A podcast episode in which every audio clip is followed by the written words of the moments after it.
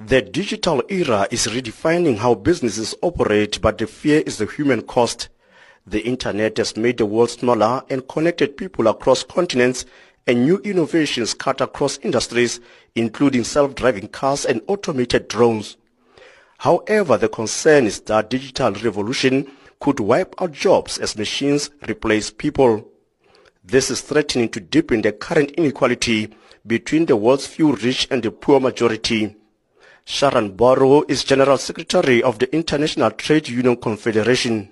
So the real question is, will the wealth be shared so people feel secure, can make uh, decisions about their own uh, work, family lives?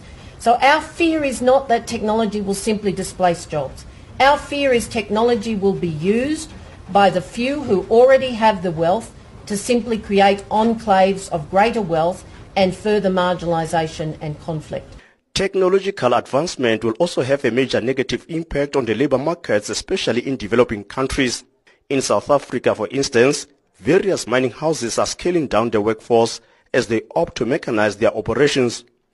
Head of Employment and Gender Initiatives at the World Economic Forum, Saadia Zahidi, says there's a need for governments to empower citizens with skills needed in the new economy. What we have to do is understand that there are huge positives and that also will require some reskilling and upskilling. Particularly in countries that are highly unequal like South Africa, there is of course a set of people that are highly skilled, that are ready for the change that's coming and they need to be prepared to leverage that, use the opportunities that are going to be offered by global connectivity, by all of the different kinds of technologies that are going to transform labor markets. On the other hand, there's the set of people that do not have the best education, who do not have the right skills sets, and we need to ensure that they are going to be receiving that set of skills. In most economies, education systems are still set up for a world of maybe 40 or 50 years ago. That's going to have to change.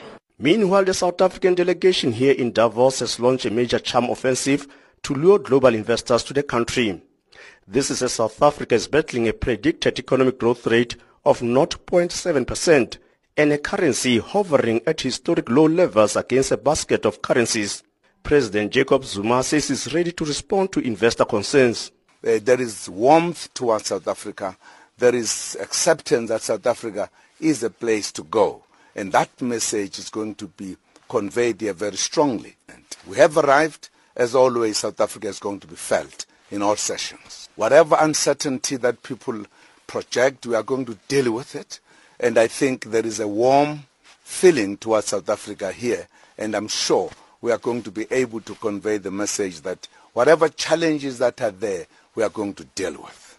President Zuma will join other African leaders in roundtable discussions and also hold bilateral talks with CEOs of multinational companies and prospective investors. Tshepo Ikaneng, SABC News, in Switzerland.